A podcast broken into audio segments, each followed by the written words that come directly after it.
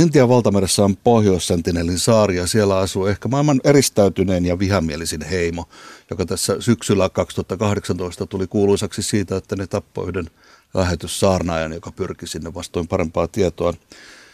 Liisa Väisänen, mikä symboli edellä sä lähestyisit näitä Pohjois-Sentinelin asukkaita? Nyt olisi kyllä minullakin symbolit vähissä. Tuosta tulee mieleen sellainen vanha tapaus, jota pääsin todistamaan Italiassa 80-luvulla. Siellä oli herra, joka halusi neljä kahvia ja hän ei osannut selkeästikään mitään muuta kuin suomea. Ja minä seurasin vierestä.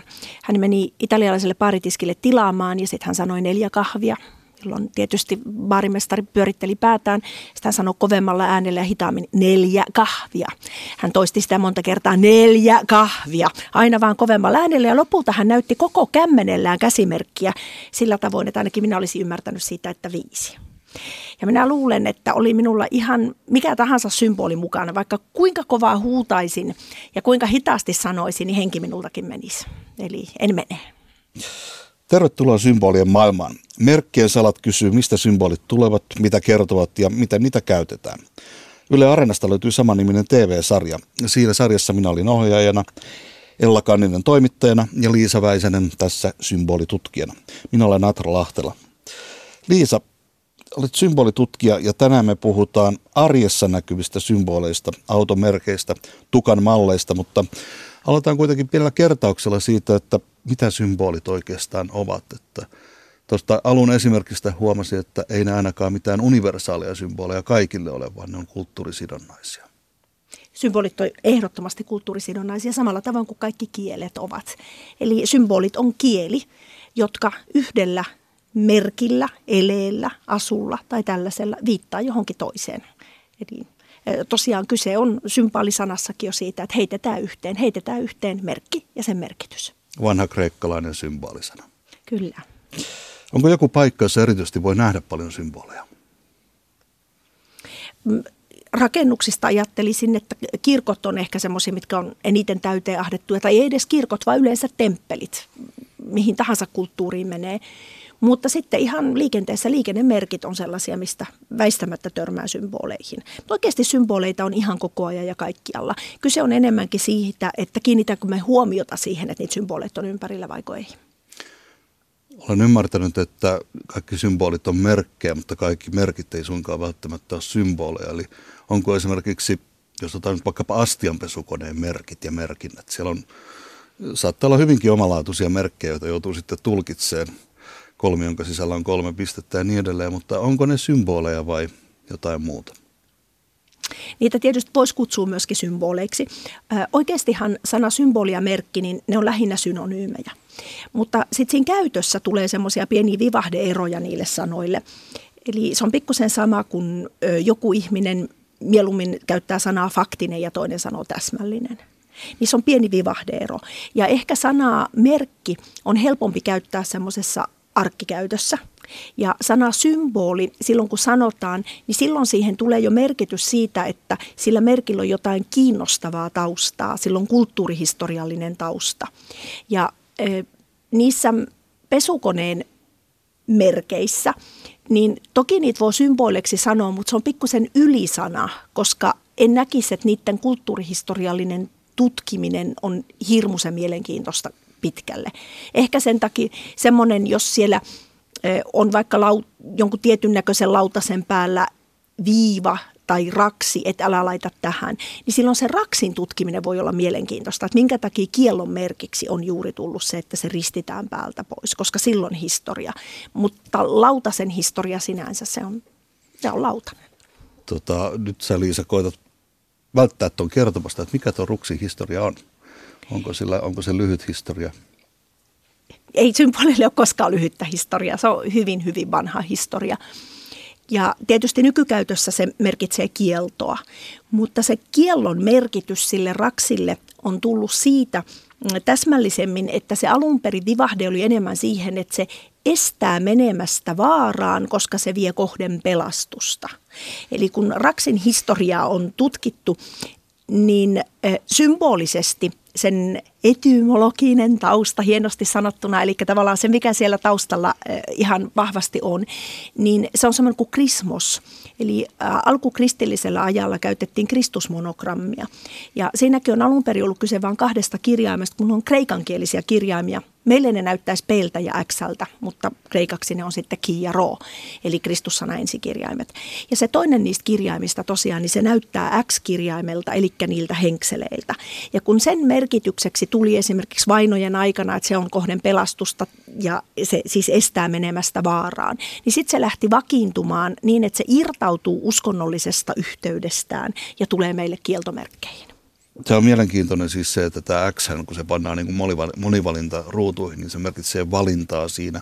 Ja sitten X on myöskin niin kuin tuntematon tekijä, X-tekijä, myöskin herra X tai rouva X tai neiti X, miten vaan. Päästiin kirjaimiin ja kun me tehtiin tätä TV-sarjaa Merkkien salat, me mentiin Malagan lähellä oleviin tunneleihin, syviin, tai itse asiassa luoliin eikä tunneleihin oliko se puoli kilometriä maanpinnan alapuolelle, minne me menimme. Ja Juuri näin. Löydettiin sieltä härkiä muinaisista seinämaalauksista, jota kuinkin 20 000 vuoden takaa. Ja nyt kuulijan pitäisi nähdä silmissään sellainen punertava härkä, joka on maalattu seinälle jollain primitiivisellä väreillä. Punamullalla. Punamullalla, ja sillä on kaksi sarvea. Ja mä opin, että tästä härkämerkistä on itse asiassa lähtenyt liikkeelle kirjain jonka ehkä arkisempaa, jota ehkä arkisempaa symbolia on vaikea löytääkään. Ja se on ihan totta. Kaikilla kirjaimilla on hyvin mielenkiintoinen symboli historiansa ja taustansa, jos niitä lähtee tutkimaan.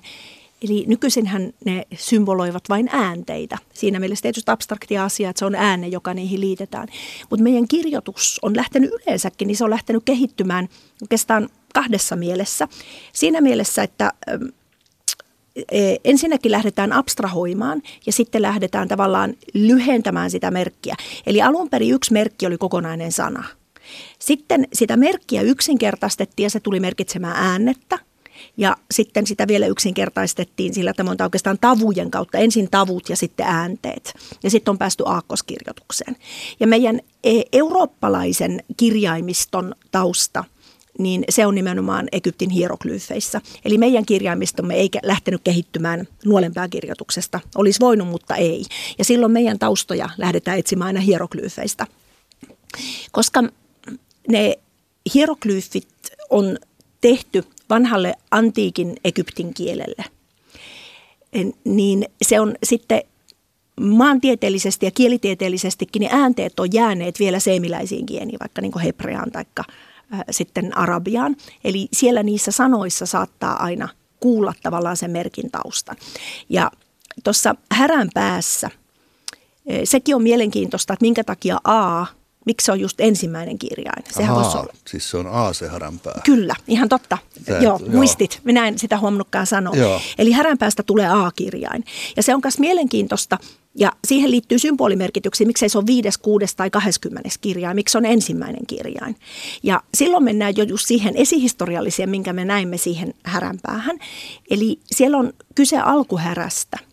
No tavallaan alkuhärkä on ikivanhoissa mytologioissa – Paitsi että se viittaa kuolemaan, sitten se saattaa viittaa myöskin eh, elämään sillä tavoin, että siinä on se alkusiemen, joka on siittänyt esimerkiksi alkumeren kautta kaiken. Ja härkä on, se on tavallaan alku ja loppu ollut. Siinä on ollut se, missä on elämä ja kuoleman tai toisen puoleisen ja tämän puoleisen värinen. Se on hyvin mytologinen ja, ja semmoinen vähän mystinenkin elementtinä. Ja sitten kun siitä härästä otetaan vaan härän pää, ja eh, se on ensin ollut kokonaisempana piirretty härkä, se minkä me näimme silloin yhdessä siellä. Joo, ää, joo se oli. Juu, Cueva del Tesoro on sen paikan nimi. Ja sitten siitä egyptiläiset on tavallaan omassa härässään, niin he lähti kehittymään silloin, kun heillä lähtee myöskin abstrahoitumaan se, niin ei enää niin, että se härkä tarkoittaa vaan härkää, vaan se tarkoittaa vaikka härkäpäistä. Mm. Ja e, sitten samalla se lähtee se merkki yksinkertaistumaan niin, että otetaan pelkkä härän pää – ja nyt kun mietit, että jos sinä laittaisitkin sen A-kirjaimen sivuttain, ei niin, että ne väkärät on alaspäin, joo, joo. vaan vaikka se, niin se terävä kulma aasta on vasemmalla ja sitten oikealle on ne. Niin silloin tavallaan siitä tulee se härän nenä tai kuono ja sitten se Aan viiva, joka on siellä keskellä, niin se on itse asiassa ollut pidempi. Eli se on tullut niiden ö, poikittaisten viivojen ylitse, jolloin se on ollut ne sarvet. Se on itse mm. asiassa ollut vähän käyräkin. Sitten kun alettiin kirjoittaa kiveen, niin siinä tietysti vielä pehmennettiin muotoja, eli se käyryys siitä A-kirjaimen väliviivasta jää pois. Ja sitten se lopullisesti tulee siihen muotoon, kun se on meillä A-kirjaimena. Se tulee silloin, kun meillä vakiintuu kirjoitussuunta vasemmalta oikealle ja ylhäältä alaspäin. Jos meillä olisi toinen kirjoitussuunta, se todennäköisesti olisi eri suuntaan se A-kirjain. Tota, kaikilla kirjaimilla sitten tämmöinen niin pitkä historia takanaan. Eli, tai itse asiassa mä tiedän, että joillain kirjaimilla on, koolla on, jillä on, onko muilla? Ihan kaikilla on. K ja J on mielenkiintoisia, kun niissä on ihminen. Onko ruotsalaisilla Ollakin joku tämmöinen? Itse asiassa siihen tulee vain äänteellinen ero. Eli siinä on A ja sitten siihen tulee, että ne ylimääräiset merkit, jotka on pisteinä tai muina, niin ne on vain äänteellisistä syistä tullut eri tyypin kielialueisiin. Mutta sillä peruskirjaimella on. Yksi minun ihan lemppareitani on C-kirjain. Se on kameli, kamelimerkistä alun perin ja se on se, sitten ei ole jäänyt jäljellä enää mitään muuta kuin kamelin kyttyrä. Sitten se käännettiin sivuttain. No niin. J, K ja I kuvaavat, ne on niin kuin käsiä käsiä kuvaavia merkkejä alun perin olleet. Ja nyt niitä käytetään sitten niin kuin, äh, kuvaamaan ihan jotain muuta, eli sanoja ja kirjaimia. Onko näin tota, onko niissä enää mitään semmoista, niin onko missään kielessä enää jäljellä semmoista niin sanottua alkuperäistä merkitystä näillä kieli, kirjaimilla? Ei Vois... oikeasti ole kuin ainoastaan äänteen kautta. Siellä on muutamia poikkeuksia. L-kirjain on hyvä poikkeus, koska L-kirjain on alun perin ollut köysi. Se on helppo ymmärtääkin siitä, kun se on semmoinen, mikä on vaan väännetty teräväksi. Mutta sen köydestä kehitty oppiminen ja opettaminen. Ja se on tavallaan semmoinen et meillä on jäänyt se merkitys, koska opettaminen ja oppiminen on just sitä. Me sidomme menneisyyttä tulevaisuuteen tai nykyhetkeen opettamalla. Et se on yksi sellainen poikkeus, missä tavallaan se symbolimerkitys on vielä jäänyt siihen alkuperäiseen merkkiin. Toinen semmoinen niin kuin arjessa näkyvä symboli tai symboliperhe on auton merkit. Mutta niistäkään ei ihan kaikilla autonmerkeillä ei ole suurta symbolimerkitystä. Mä muistan, että tässä TV-sarjassa me puhuttiin paljon Mazdan merkistä.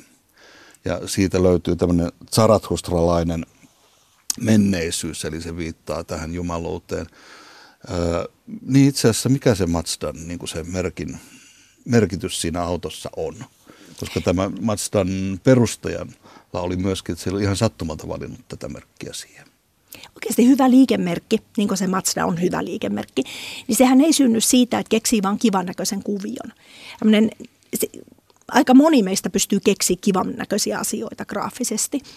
Silloin syntyy nerokas liikemerkki, kun se sitoo menneisyyden. Eli sitten se on symboli, se heittää yhteen jotain muuta. Ja Mazdalla, kun se onnistuu heittämään yhteen jonkun menneisyyden, eli Matsan perustaja on ollut sarahustralainen ja sitten sarahustralaisuudessa lintusymboli. Ja sitten kun hän on onnistunut tekemään, että hän oman nimensä herra Matsdan, eh, meidän äänteellinen M-kirjain vielä eurooppalaisittain kirjoitettuna, niin hän saa sen niin, että hän tekee sen M-kirjaimen siten, että siihen tulee myöskin se sarahustralaisuuden lintu, joka näkyy siinä päällä. Ja silloin meillä on nerokas merkki. Toinen, mikä mulle tulee mieleen, mulla on yksi kaveri, joka, jolla on meukeotauto ja hän käyttää siitä sitten rehvakkaasti nimeä Leijona kuningas. Hän ajaa Leijona kuninkaalla sinne tänne. Ja siinä merkissä on se leijona, se on siitä ottanut. Se kuulostaa aika vahvalta symbolilta autolle leijona. Mutta itse asiassa kerrot mulle, että Peukeutin leijonalla ei ole mitään tekemistä vahvuuden eikä niin kuin automerkin kanssa, vaan se on toinen symboli, joka viittaa näihin leijonan hampaisiin. Eli siinä on kyseessä sahafirma ollut alun perin. Kyllä joo. Peugeot-firmana on ollut alemassa hyvin paljon aikaisemmin, ennen kuin edes autoista haaveiltiin.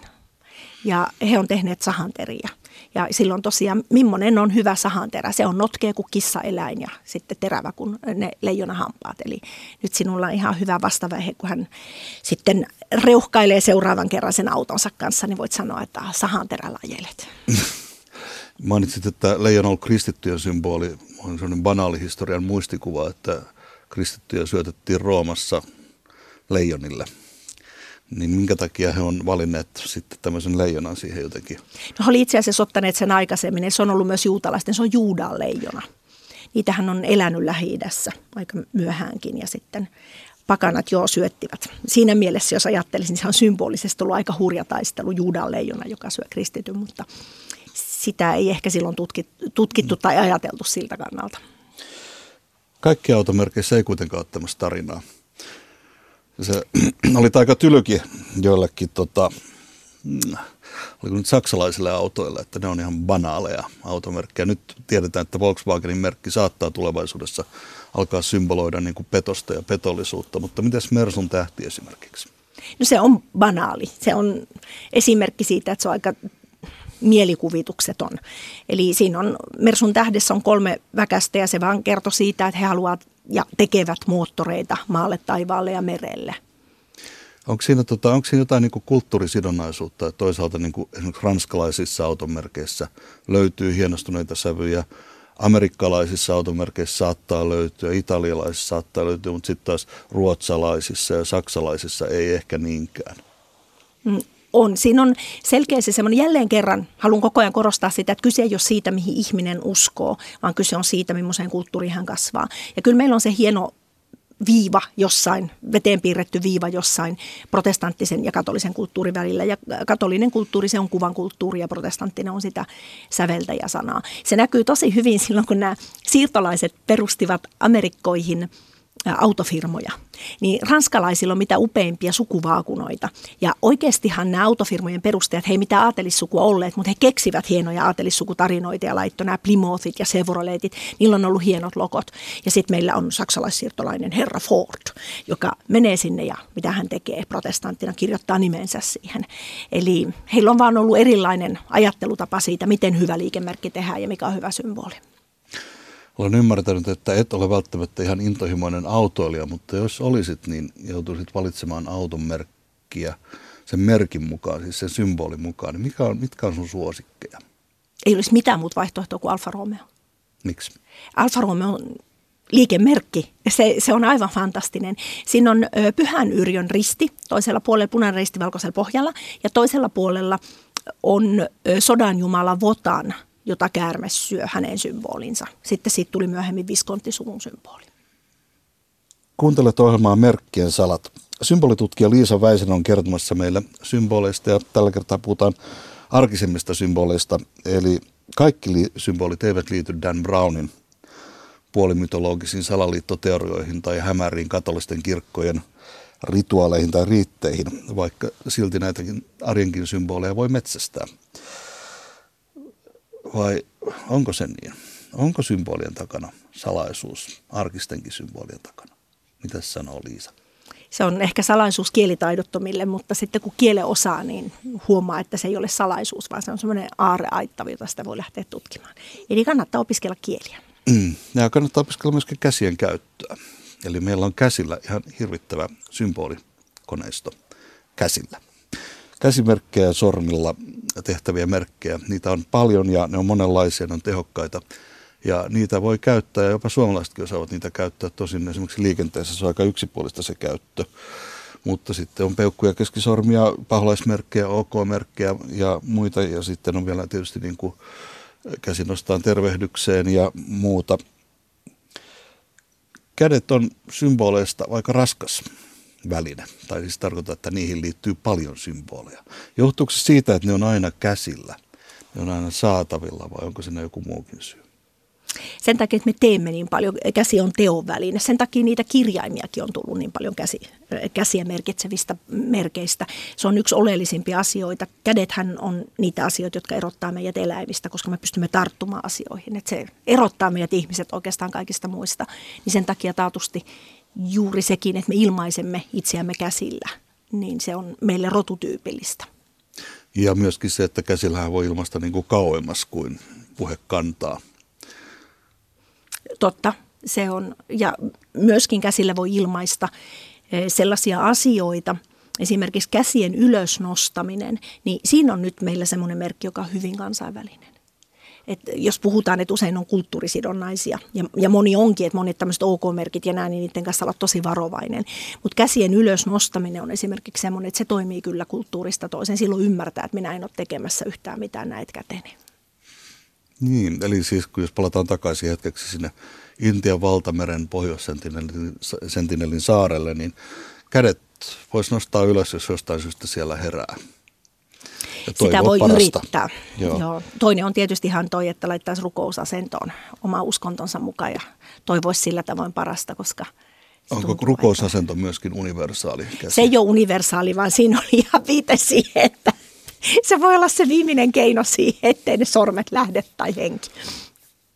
Käsillä on myöskin puhuttu aika, aina, siis tietenkin aina, mutta tota, myöskin nykyaikaiset merkit, niin niitäkin löytyy hyvin kaukaa. Eli tota, ensimmäiset merkit esimerkiksi keskisormen näyttämisestä löytyy jostain saamani tiedon mukaan jo ennen ajalaskumme alkua. 300 vuotta ennen sitä.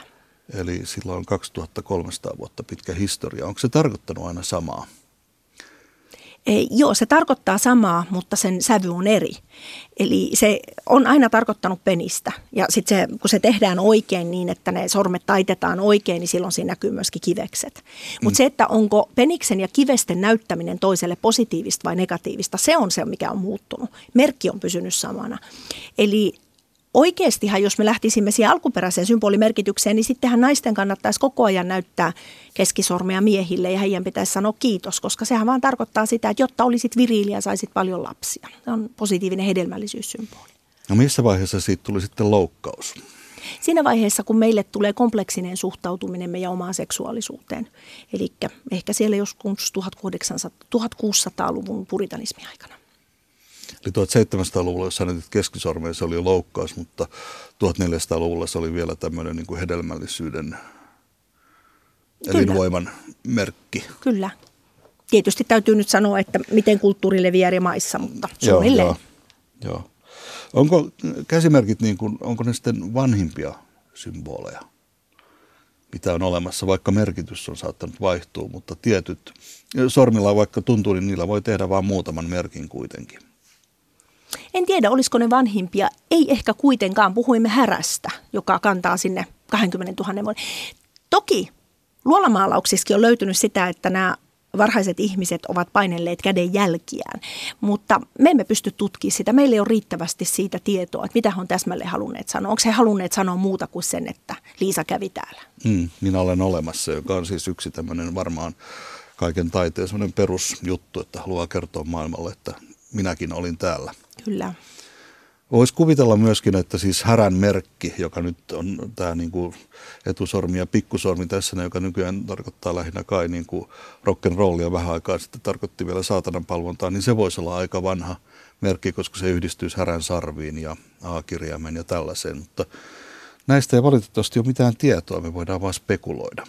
Joo, ei ole tarkkaa tietoa siitä. Meillä on joitain vuosisatoja vanhoja dokumentteja totta kai siitä häränsarvimerkistä esimerkiksi e, eteläisessä Euroopassa Välimeren alueella, niin se, että toivotetaan, että se paholainen kaatuu maahan, jolloin häränsarvet näytetään alaspäin toisen edessä. Eli jotta sinulla olisi hyvä onni, että se huono onni tai paholainen lähtisi sinusta pois. Peukalon merkki. Peukku pystyy on toinen tämmöinen merkki, joka on muuttunut aikojen saatossa aikaisen paljon – Eli tota, se, siihen liittyy väärinkäsitys, joka itse asiassa, kun mä tutustuin sun kanssa symbolihistoriaan, niin tuntuu, että väärinkäsitys on toinen nimi niin kuin symbolihistorialle, että merkit on ymmärretty jotenkin väärin ja ne on alkanut elää omaa elämäänsä. Eli nyt kun mä tämä merkki pystyy, niin peukku pystyy, niin ajatellaan, että se merkki tarkoittaa samaa kuin gladiaattorien ajan Roomassa, eli että nyt tämä henki säilyy, mutta sehän ei siellä suinkaan ollut peukku pysty, vaan se oli väärinkäsitys, joka syntyi taulussa, oliko se 1800-luvulla? Kyllä, 1800-luvun ranskalainen maalari eh, tekee hyvin kuuluisan teoksen gladiaattori.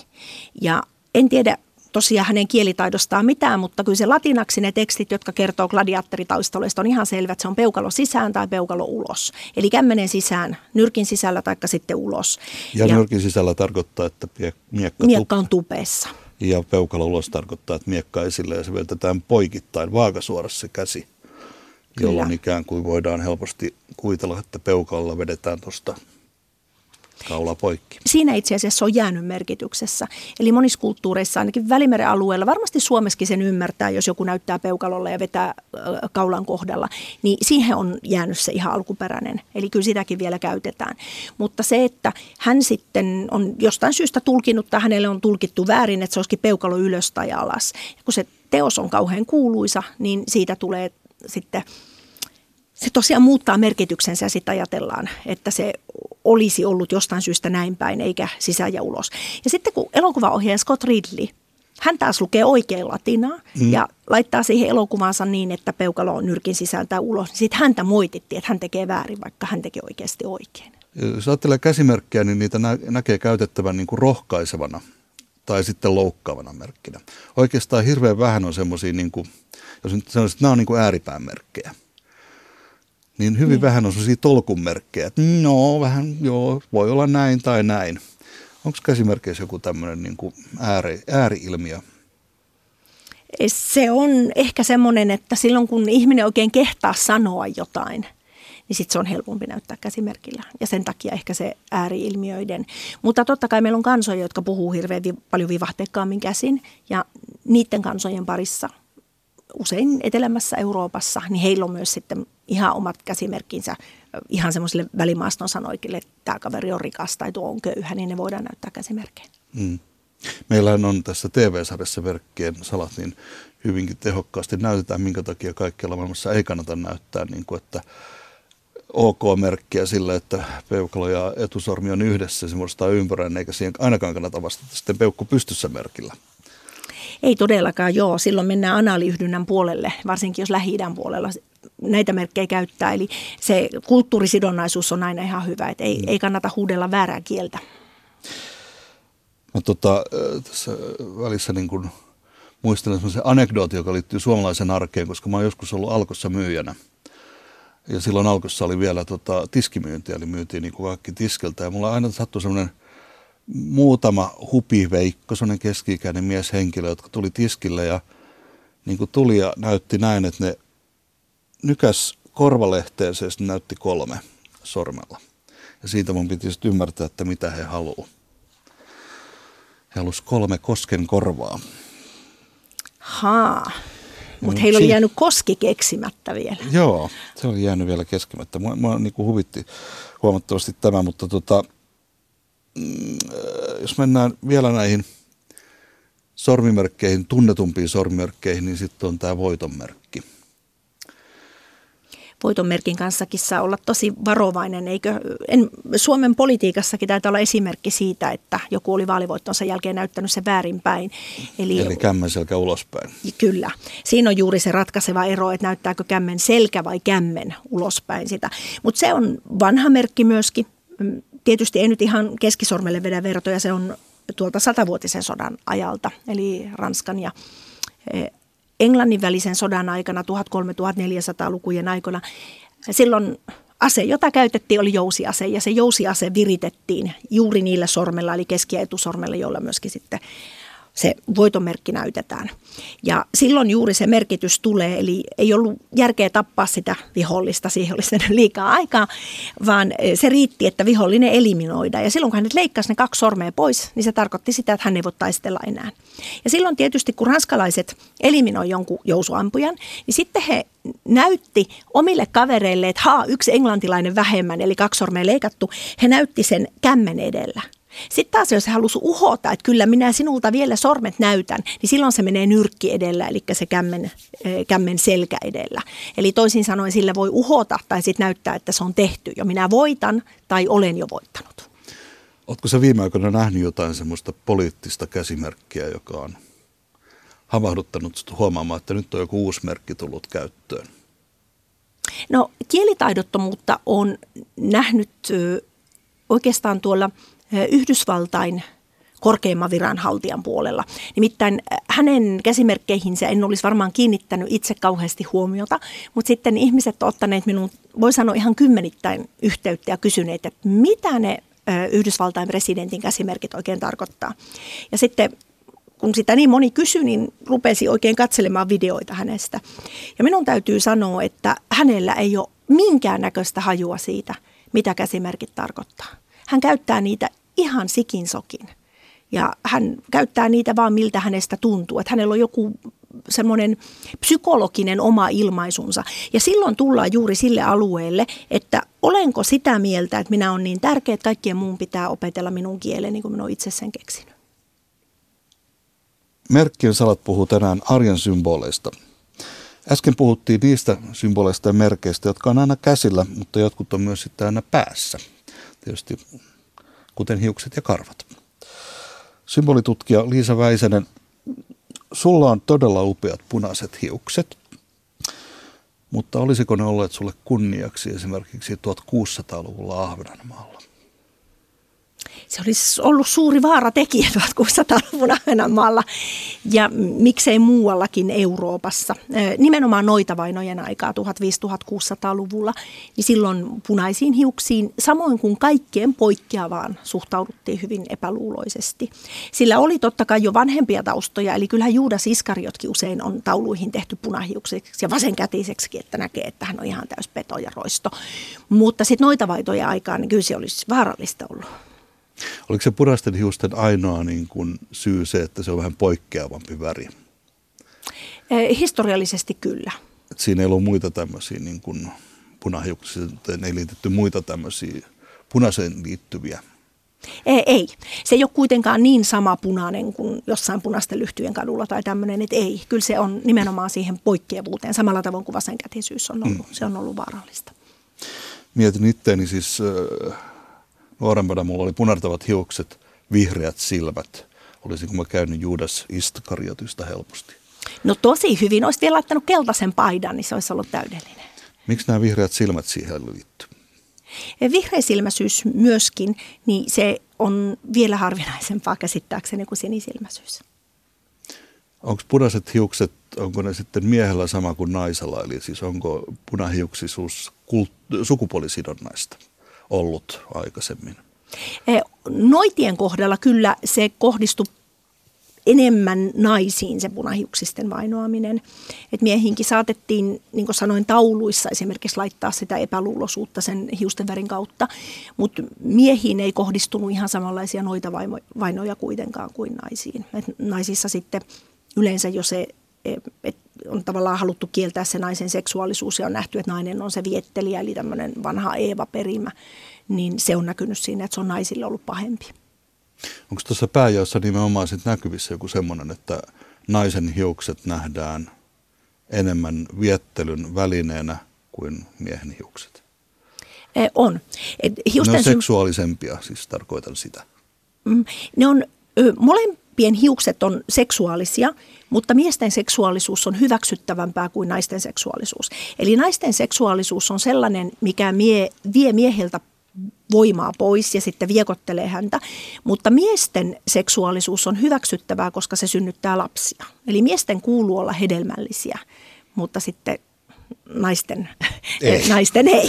Mutta on tosi epäloogista. Miten miehet voi olla hedelmällisiä, jos naiset ei ole hedelmällisiä? Se on. Siinä ei ole mitään logiikkaa, mutta valitettavasti se on ollut näin. Ja tästä on myöskin sitten seurauksena, että naisten hiuksia on pyritty peittämään ja peittelemään on pyritty ja pyritään yhä niin, edelleen. Pyritään yhä edelleen joo. Meillä on paljon erilaisia uskonnollisia yhteisöjä, jotka pyrkii peittämään hiuksia juuri sen tähden, että ajatellaan, että se naisten hiusten olemassaolo on tavallaan viettelevyyttä. Mutta oikeasti jos mietit, niin tuossa on semmoinen logiikkakin.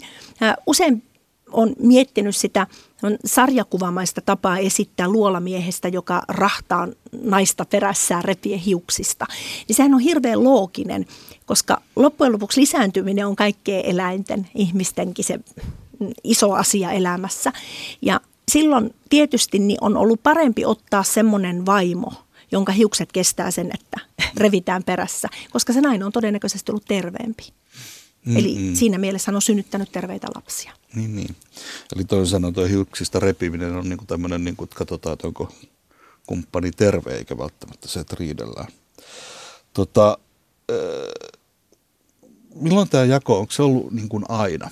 Tai siis niin kuin hassu kysymys, mehän emme voi tietää, miten se on ollut aina, mutta antiikissa hiuksella myöskin oli merkityksiä. Eli, eli tota, äh, yksi semmoinen antiikin Kreikasta semmoinen tietysti Medusan hiukset, jotka olivat käärmeitä – on yksi sellainen hyytävä esimerkki, koska muistaakseni, että jos näin käärmeiden silmiin sattu kattoa niin kivetty, vai oliko se, että medusan silmiin katto niin kivetty, mutta nämä käärmeet pyöri päässä kuitenkin.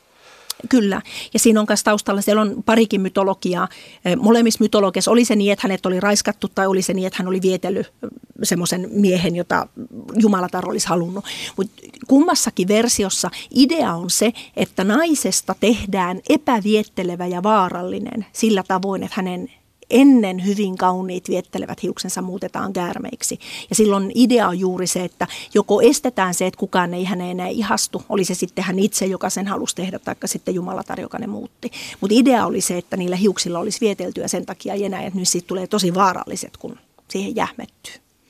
Onko tässä joku leikkaus nykypäivään, jossa saattaa olla, että jotkut leikkaavat hiuksensa sillä tavalla, että ne, niistä näkee, että todellakaan tarkoitus ei ole vietellä, vaan ne on kylityn tai nyljetyn näköisiä, vähän pelottaviakin.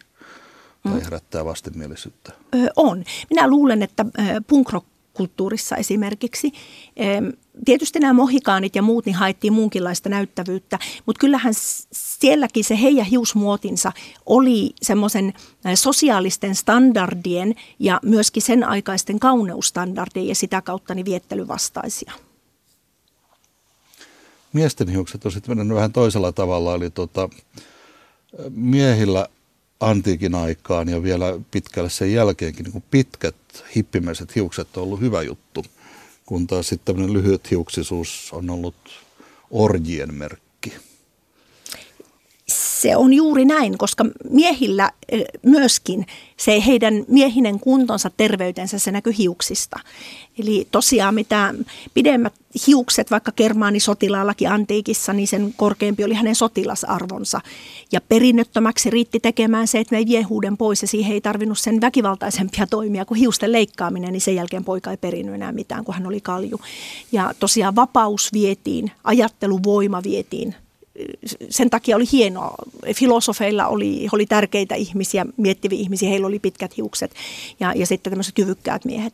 Mutta sitten armeija Rooman aikana nimenomaan erilainen. Eli Rooman armeijassa miehiltä leikataan hiuksia ja e, nyt jo sanon, hyökkäys on paras puolustus ennen kuin kukaan lähtee mitään ei hygieniaa miettimäänkään. Hygieniakäsitykset on ollut ihan erilaisia. Et on liian meidän aikainen. Kyse oli nimenomaan siitä, että ne armeijan sotilaat menettivät oman tahtonsa. He noudattivat vain Rooman valtakunnan tahtoa. Ja siinä mielessä heitä voitiin verrata sitten orjan tai oman Eli roomalaisilla sotilailla oli lyhyet hiukset. Kyllä. Ja taistelut Germania vastaan oli pitkät hiukset. Kyllä. Ja sen takia se germaanien voima heitä vähän pelottikin, että nämä germaanit kyllä tiesikin sen. Ja hehän teki niin, että he teki valtavia nutturalaitteita niin, että he näytti vielä sillä tavalla koukkaamilta ja näytti niitä hiuksiaan. Ja, ja kyllä se pelotti tämmöisiä, että vaikka he tiesi, että heillä on se joukkovoima, heidänkin tunnuksensa oli ne vitsakimput, meillä on joukkovoima, mutta ne on niin pelottavia, ne on miehekkäitä, koska heillä on vahvat hiukset. Nykyäänhän rokkareilla on ehdottomasti pitkiä hiuksia, tai siis ei kaikilla, mutta tietyn suunnan ja se on ollut yksi sellainen niin kapinan väline. Varsinkin 60-luvulla alkoi tulla, tota, 1960-luvulla, 70-luvulla, 80-luvulla hiusten pituus alkoi muuttua kapinallisuuden välineeksi. Ja sillä tuskin oli mitään tekemistä tämän alkuperäisen germaaniaatteen kanssa, vaikka germaanisuuden kanssa tai sieltä lähtevän pitkähiuksisuuden kanssa. Sehän on tavallaan niin kuin se, että hiusten symboliarvo on muuttunut. Eli siinäkin symbolit ovat muuttuneet. Se, mitä pitkät hiukset symboloivat 2000 vuotta sitten ja mitä ne symboloivat 20 vuotta sitten, niin siinä on hirveä ero. On. Kyllä se on, meidän kulttuuri on muuttunut ja sitten vaikka käytetään tavallaan samaa sanaa, eli pitkiä hiuksia, niin se on muuttunut. Et miehillä toki vielä oikeastaan 1800-luvulla, niin siellä on ollut pidempää hiusta. Napoleonin kohdalla se näkyy aika hyvin. Napoleonilla on nuorena vielä pitkät hiukset ja sitten hän lähtee lyhentämään niitä, kun hänelle tulee se Rooma-ihanne ja roomalaisen sotilaallisuuden ihanne. Ja, ja sitten myöskin Saksan alueella, vaikka kermaanit alun perin ollut pitkähiuksisia, niin sitten Saksassakin ehkä juuri se sotilaallisuus ja sotilaallisuuden arvon nostaminen, niin se toi meille muotiin se, että sitten miehillä pitäisikin olla lyhyet hiukset. Ja sitten sitä vastaan lähtee kapinoimaan uudelleen tämä pitkähiuksiskulttuuri 1960-luvulla. Ja pitkähiuksisuutta on pidetty jopa vaarallisena sillä tavalla, että siis 70-luvulla saattoi olla niin, että jos matkusti lomailemaan Espanjaan tai Kreikkaan, niin pitkistä hiuksista pääsi kätevästi eroon. Se on ihan totta ja kylläpä tiedä Helsingissäkin silloin minun nuoruuden aikoihin 1970-luvulla, kun oli näitä eh, rock, eh, 50-luvun rokkaria ja sitten eh, hippi, eh, hippitaisteluita, niin kyllä valitettavasti Helsingissäkin leikeltiin hiuksia. Välillä. Eli tavallaan semmoisia niin heimoja, voisiko sanoa, niin kuin Helsingin heimoja tai Suomessakin, varmaan jokaisessa kaupungissa oli tämmöisiä heimoja, niin niitä pystyi jakamaan niin kuin hiusten mukaan, että jos oli punkkari, sä näet heti sen hiuksista, hämy tai mitä sitä nyt sanoi, Fiftaria. Hevar, fiftari, Joo, kaikki tai tällaisia. Ja nämä, näetkö sä tänä päivänä, että jatkuu samanlainen tämmöinen niin kuin ikään kuin, varsinkin nuorten parissa tämmöinen, niin että jakautuu heimoihin hiusten mukaan? Se on paljon harvinaisempaa. Et ehkä tämmöiset metalli gootti-ihmiset, niin heidät helpommin saattaa erottaa hiuksistaan. Ja sitten nämä ihan uuden tyyppiset hipsterit, mutta silloin tulee kyllä se partakin mukaan. Eli hipsterimuodissa paitsi hyvin huoliteltu, pikkusen vanhahtava 1800-lukuun viittaava ö, ulkonäkö, ö, ei vaatteissa, vaan hiuksissa ja parrassa, niin heidät kyllä erottaa. Nykyäänkin sitten toisaalta, tai nykyäänkin, Juise Leskinen – siellä on mielenkiintoinen tarina näissä hiuksissa, eli ne on tämmöisen kelttiläisen druidin hiukset. Ne on todennäköisesti olleet sitä tahattomasti, tai oikeasti en tiedä, koska en ole Juiseleskistä tuntenut.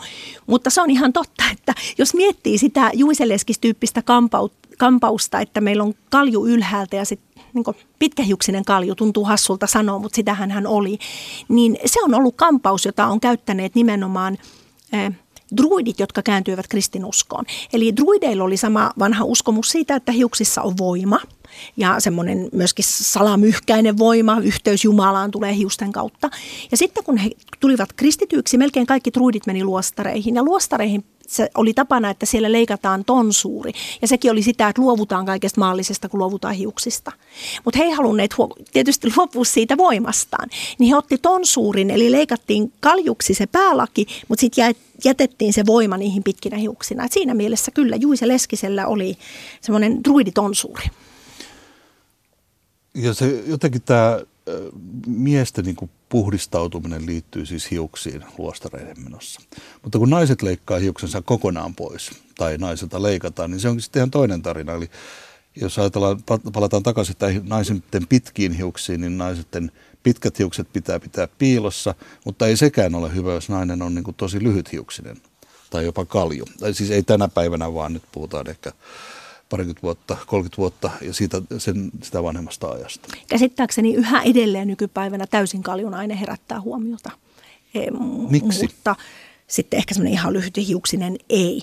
E, silloin jos miettii historiallisesta symbolien kannalta, niin nainen leikateksaan hiuksensa kokonaan pois, niin hän vie koko oman seksuaalisuutensa itsestään pois. Et naisilla on se seksuaalisuus jäänyt vielä voimakkaampana symbolisena merkityksenä. Hän tavallaan kieltää naiseutensa. Eli nai, nai, naiseus edelleen hyvin pitkälle, niin se liitetään hänen hiuksiinsa.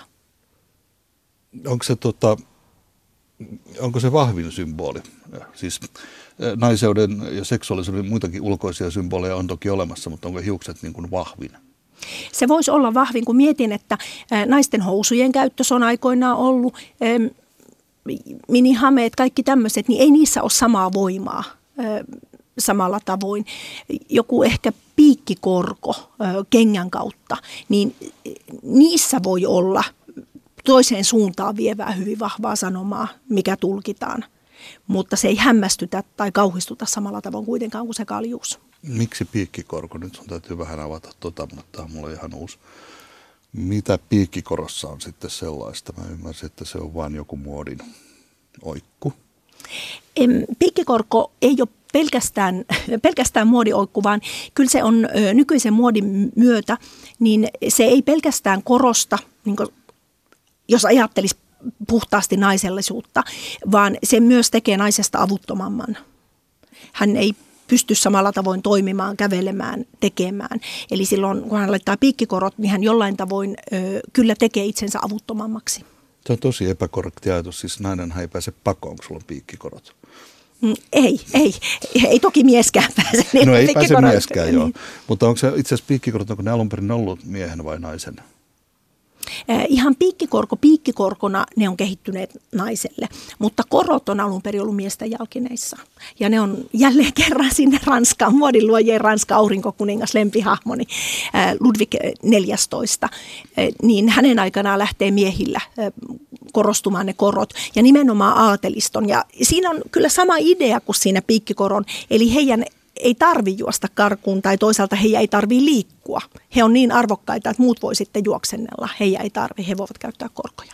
Eli jonkin lukemani tulkinnan mukaan sama liittyy Kiinassa ylhäisten naisten jalkojen pienentämiseen. Että he on niin ylhäisessä asemassa, että heidän jalkojen pienennetään, koska heidän ei tarvitse liikkua.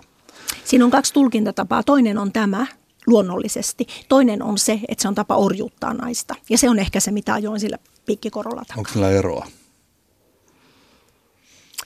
Se on näkökulma ero, mutta periaatteessa kyse on täsmälleen samasta asiasta. Se on se, miten sen haluaa tulkita. Pääset Ludwig 14, jolla on siinäkin mielessä merkillinen tapaus, että hänen aikanaan aloitettiin perukkien käyttö. Ludwig 14, kuten sanoin, niin hän on minun lempihahmoni historiassa e, juuri sen tähden, että hän on, niin, hän on vaikuttanut kaikkeen. Mitä me olisimmekaan ilman Ludwig 14? Ja tosiaan se, että miehille tulee ennen perukit ennen kuin naisille, niin se on Ludwig 14 tähden tai ansiota tai syytä. Mikä ja, syy sillä oli? Niin oliko se ihan esteettinen syy vai oliko sillä joku muukin syy? Se oli just tämä miehisyys. Kun hän alkoi kaljuuntumaan hyvin varhain. Ja ei hän niin mahtava kuningas kuin aurinkokuningas voi olla kalju, koska silloin me liittyy vielä se miehisyys siihen. Eli hän ei olisikaan sitten ollut mies. Niin hänpä ratkaisi sen yksivaltiana niin, että kaikki on pakko käyttää perukkia, niin silloin kukaan ei näe, miten kalju hän on siellä alla. Niin, tosi kätevä. Hän ei kuitenkaan vaihtanut nimeään Simpsoniksi. Ei sentään, joo. Naisten hiukset, jos vielä palaa hiukan näihin tota, seksuaalisuuden symboleihin, niin sitten onko se se syy, että niin kuin vanhemman naisen pitkät hiukset saattaa jossain määrin ärsyttää. Ja ajattelin jo, että, tota, että se aika on mennyt ohi, kunnes sitten luin hiljattain jonkun lehtijutun, jossa erikseen mainittiin, kuinka jollakin, oliko se nyt 75-vuotiaalla naisella on pitkät valtoilemaan heilut, heiluvat hiukset, ja se erikseen nostettiin esille, että se on jotenkin tavatonta ja erikoista osui ja uppos. Minulle sanottiin jo kolmekymppisenä yksi mieskollega sanoi, että tuon ikäinen nainen ei saisi pitää pitkiä hiuksia. Eli kyllä se joillain alueilla, jossain piireissä, niin on yhä edelleen niin, että pitkiä hiuksia, valtoinemalla olevia hiuksia, niin niitä ei katsota hyvällä, kun nainen ylittää tietyn iän ja ajatellaan, että hän ei enää saisi jotenkin mainostaa hedelmällisyyttään tai hän ei ole hedelmällinen, niin sitten niiden hiustenkin pitäisi häipyä. Sanoit valtoimenaan heiluvat hiukset. Eli jos hiuksia on sitten pantu niin kuin nutturalle tai palmikoitu, niin silloin tilanne on toinen, eli ne on kontrollissa. Kyllä. Se on vanha ja itse asiassa nykyaikainen asia. Afrikassa on paljon vielä semmoisia heimoja, joista jo hiuksista näkee heti, että jos ne on vapaana, niin sitten he on, ei ole varattu ja sitten ne laitetaan jotenkin palmikolle tai ponihännälle, kun ne on kihloissa ja sitten laitetaan päähine tai peitetään tai sidotaan nutturalle, kun on aviossa. Ja se on oikeastaan ollut se vanha, mikä meillä on Euroopassakin juuri ollut.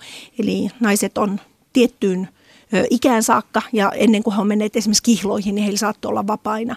Ja kyllä 1800-luvulla niin vanhemmillakin naisilla saattoi olla pitkiä hiuksia, mutta sitten piti ehdottomasti olla sidottu, mielellään nutturalle. Kaikki tietää sen kotiopettajatarkampauksen, tiukka nuttura. Olet kuullut ohjelmaa Merkkien salat. Yle Areenasta löytyy myös TV-sarja samalla nimellä. Ja me jatkamme radiossa symbolimaailmassa Liisa Väisen kanssa seuraavalla kerralla. Silloin mennään varmaankin taiteen ja populaarin symboleihin. Kiitos kun kuuntelit. Minä olen Atro Lahtela ja kiitos Liisa Väisänen. Kiitoksia paljon.